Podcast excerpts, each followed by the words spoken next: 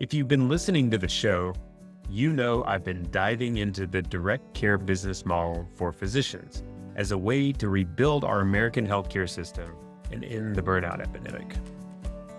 If you're working with us as a planning client, we can help you get clarity on what it takes to get there, keep you accountable, and even give you a bunch of examples of how well this has worked for others.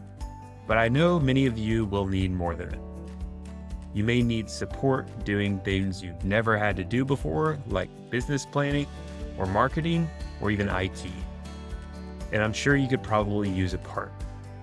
That's what my friends at Freedom Health Works can do for you. They are the complete, direct primary care solution for physicians that want to buck the system. They can help you set up and run your own practice with easy financing and support you with the business strategy, hiring guidance, technology setup, client acquisition, and even your website. If you're curious to learn more about them, hit pause, grab your phone right now, and save this number 317 804 1203. That's 317 804 1203.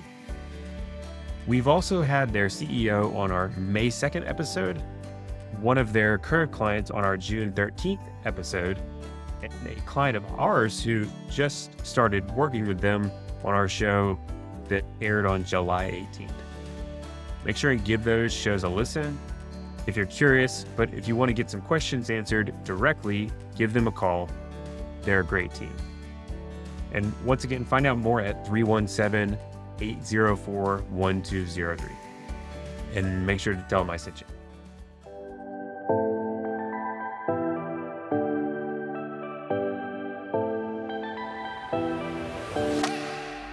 Welcome to Finance for Physicians, a show where we empower physicians like you to practice medicine the way you always dreamed you would.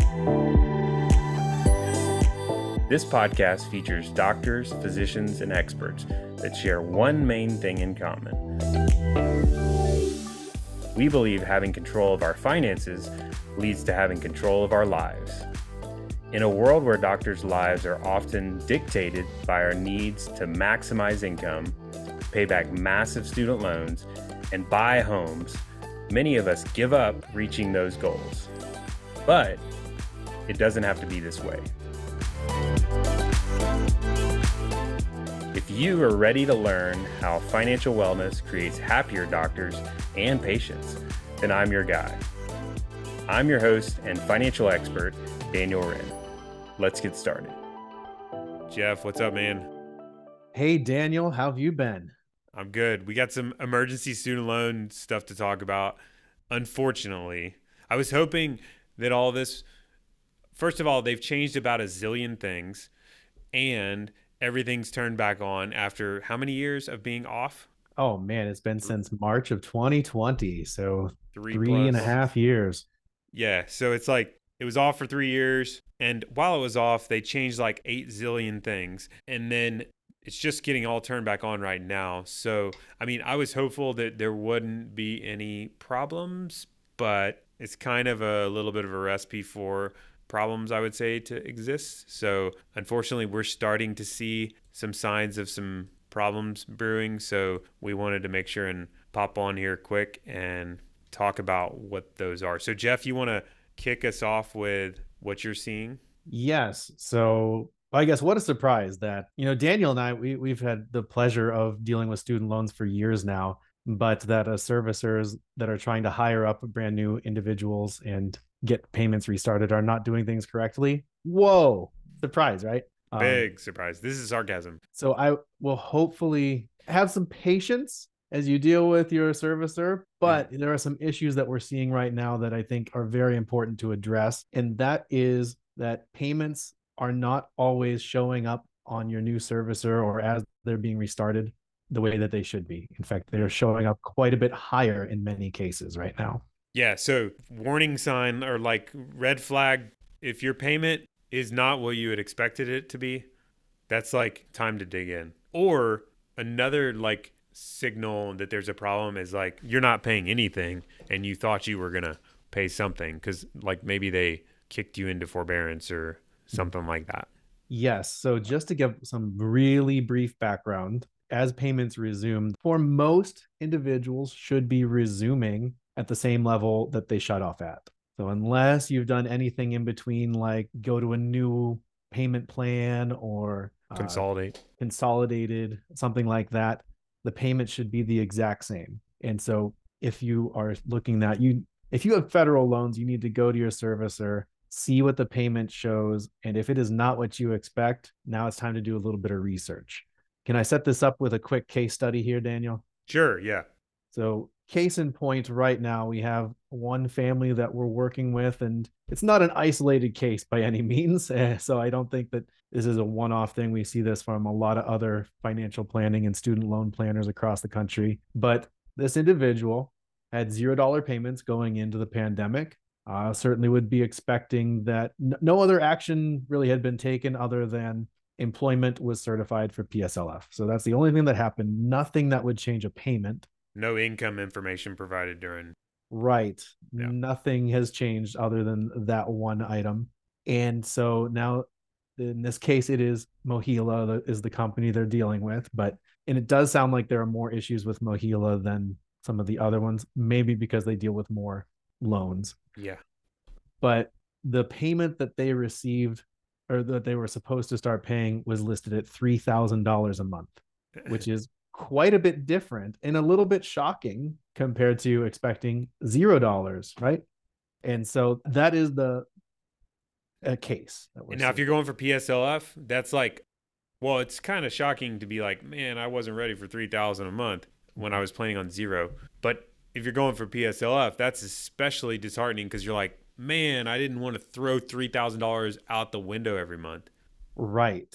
And so here's the deal though. Here's the an issue that we're seeing is that if you call into MOHELA to say, "Hey, what's the deal right now?" Uh, you know, I was expecting a much lower payment or no payment at all. The status quo right now is that borrowers are being directed to recalculate their payment based on current income. So they'll mm. say, hey, maybe guess what, borrower? There is this new plan. And maybe we should give our borrowers a name like John and Sally. hey, Sally, you know, here's the deal. There's this new save plan. And yeah, you could probably get a lower payment by applying for that.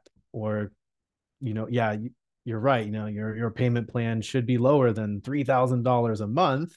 We can recalculate that. We can, we can do that for you. The issue right now is that would require updated income information. And so, if you were in this case, I know we're speaking finance for physicians here. If you were finishing up residency or in residency in 2020, you know, as things were were shutting down, your payment may have been zero dollars. But now we're three to four years into practice, and your payment would be much higher. So we don't want to see that payment increase based on new income right now. Yeah, that could be the worst possible thing to recertify to get mm-hmm. this cleared up.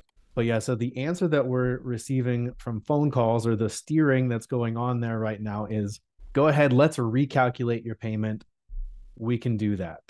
Yeah, we'll but get that, you fixed the, right up. However, that's not the correct action in many cases right now. Well, I guess maybe it's helpful to go through what is supposed to happen as student loans resume here. And we said that that should be the same payment that was in place when the pandemic pause began, unless there are a, a few occasions that that may change if you had recertified income in between. And now that payment should be in effect until your next income driven repayment plan anniversary. So, when you would normally have to certify income. During the pandemic, during the pause, no one has been required to recertify their income. And so, what that means is right now, on the files that certain servicers are receiving, some of those dates still show up as August of 2023, there was an income certification anniversary, or September of 2022 was the, the anniversary of that. And my what we see right now is that that may be triggering the servicer now to say, "Hey, you are past due on your certification." Okay, so that's what you're thinking is triggering this whole way inflated payment coming up yeah in the cases we've seen so far it's there has been a an old income driven repayment anniversary date in the file. So I think it's important. And when you say the file, what are you talking about? Oh, the file. That's a good one. So there is on studentaid.gov a master file of basically your entire federal student loan history called My Aid Data. Mm. And so if you look into that file, and if you do find that file, it's right underneath your profile on studentaid.gov. There's one that says My Data. If you open that up, you are going to say nobody wants to look at this file. Like, it is a .txt document. So yeah. most people open that up and like, oh, what's this? No, and, you're in. That's what you want. But that is the file that has basically your entire student loan history there in a format that is almost unreadable unless you know what you're looking for. But it does have what your payment plan is is. It has what your scheduled repayment amount is supposed to be. Mm. It has your anniversary for certifying income as well. Yep. So you could so, control F. That's how you do search, right? Control F. Yeah, at least on Windows. I'm not cool enough. if you're, yeah, I don't know Apple, but if you're mm-hmm. Windows, you go you do, you open that document, you Control F, and then you you could search for what IDR anniversary. Yeah, anniversary would would get you there. Anniversary, and then that'll show you your date when they have in the system that you're supposed to recertify income. Right, and so the rule there right now is no one is required to recertify anything until at least March 1st of 2024. So March 1st of next year. Yep. At this point is the earliest that you would have to recertify income. If you have a date that falls between now and March 1st, or I guess anytime, it would actually get pushed out an entire year then. Yep. So it is possible March 1st is the earliest that you could have you would have to recertify, but you could still keep the same payment as long as February 28th unless it's a leap year. I'm not sure what 2025 is. It's an odd year, so it's not a leap year. So February 2028 of 2025, you could potentially not have to recertify income to until. So, well, right. It's a little concerning that we that's what the rules say, but the servicers are like, nah, we're going to charge you. Right, and so that's where again, I guess this is a working theory, but from the cases that we're seeing where this is grossly incorrect, that date is still showing as in the past and on the file on the giant student loan file? Right on the giant student loan file. Yeah. And so so you can look for that. That's another warning sign. If you see if you go pull that file up and you see that your date is old for your idr anniversary that's a sign that the servicer might not have updated records correctly or have incorrect dating and therefore consider you overdue or whatever Right.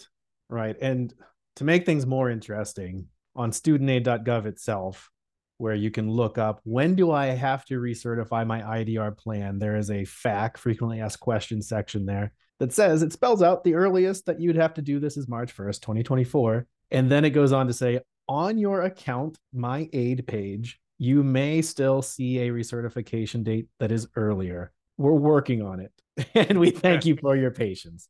So they know that it's this is happening at the Department of Education, yeah, studentaid.gov, but that communicating to the servicer who has brand new employees that are trying to take right. care of all this stuff right now is not leading to correct outcomes. Right.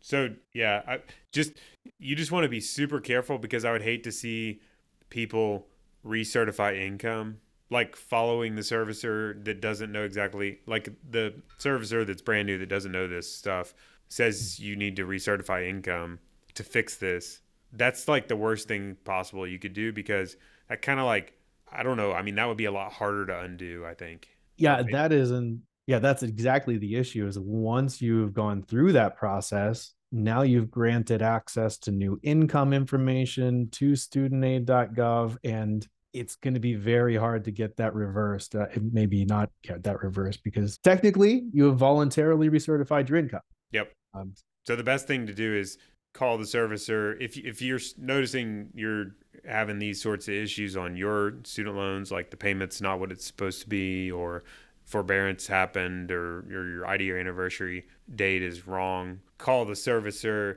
or if you're working with us, reach out to us and we can start to look at it for you as well. But calling the servicer and then they're going to tell you to recertify your income. It sounds like and you have to be persistent about no, it's actually I'm not going to do that because I don't have to. Yes. So be kind, but be firm that yeah. No, I do not want to recertify my income. I do not want to recalculate my payment. And I think probably going in with just a few facts to that conversation is important. First of all, I guess first of all, if the difference is not that big, I do not know that I would be personally making a call to get it corrected right now. Like if it's five bucks or ten. If bucks it's or... five bucks or ten bucks or, well, you you can place your own value on time or or payments, but fifty bucks, something like that. If it's lower, I probably wouldn't be calling. It's very possible. So under some of the new payment plan or the, under the new payment plan, it's possible that your payment was recalculated and it's lower because of that. So I would not argue with that, and I, I wouldn't call in and try to change that. Mm-hmm. But if you have a gross mistake or material mistake here with the payment amounts. Thousands of dollars would certainly qualify. Like Once the case study you gave is three thousand. yeah, so this was supposed to be zero, coming in at three thousand. You need to know what your just number one know that payments are supposed to resume at the pre-pandemic paused amount. And so if you know what that payment is, document that. You can get your scheduled payment from that file as well, the aid data file for that you'd actually have to go through each individual loan and add up the total. Yep. Uh, or if you're working with somebody like us we'll we'll be able to macro that and get it a little bit uh, more readable and, and take it quickly from there. But know what your payment's supposed to be. Yep. So know your payment's supposed to be and then also you got to stay firm on this yep. rule that they that you don't have to recertify until at the earliest march 1st Right. But probably later. I mean, depends on when your last date was. Yeah, at the very least, you can go to studentaid.gov or point to it and say, look, it says right here, the earliest we're required to certify is March 1st, 2024. Mm. If you want to have a more certain date, you can go into that file and find it. But you know those two facts, and then you need to be persistent in having them correct it, not recalculate anything. Yep. Awesome. All right. Well, hopefully this is the last time we have to get on here and talk about problems. oh boy. Oh, that wasn't a joke, Daniel. eh. oh. But yes, I do hope I certainly and I really I expect that in the coming months things will get a little bit better as both new representatives at these companies that are staffing up get some experience, trial by fire, really. Yeah. And then also hopefully some of these other issues with the dates and things being corrected in the files themselves lend lend themselves to a better operation overall. But yeah, it reminds me we were talking about this before we started recording. It reminds me it's the exact same sort of issues that used to happen all the time back especially back like in the 2010 2015 timeframe like early in on PSLF the servicers just didn't really understand it well enough. It was a complicated program that they rolled out, especially because they tied it to income. And you call the servicer and they're like, well, you know, I don't really know how to calculate your income. or like, I don't know which plan is best. Like, or, you know, I'm not sure why it went in forbearance. And it was just like, there was mistakes all over the place and the servicers really didn't know what was going on because there it was a bunch of 22 year olds straight out of college that there would be no way they would know what was going on. you just can't learn a complicated system that fast. Yeah, and that's why give them grace, but be firm um, yeah. in in what you know and what your facts are, because it's complicated and it's not not easy to navigate. So yep. know your facts, know what you don't want to happen when you call in, and be be persistent. Yep. Awesome. All right, Jeff. Well, it's been fun as always, and we'll look forward to talking next time. All right. I'll see you soon. All right, Jeff. You've been listening to Finance for Physicians.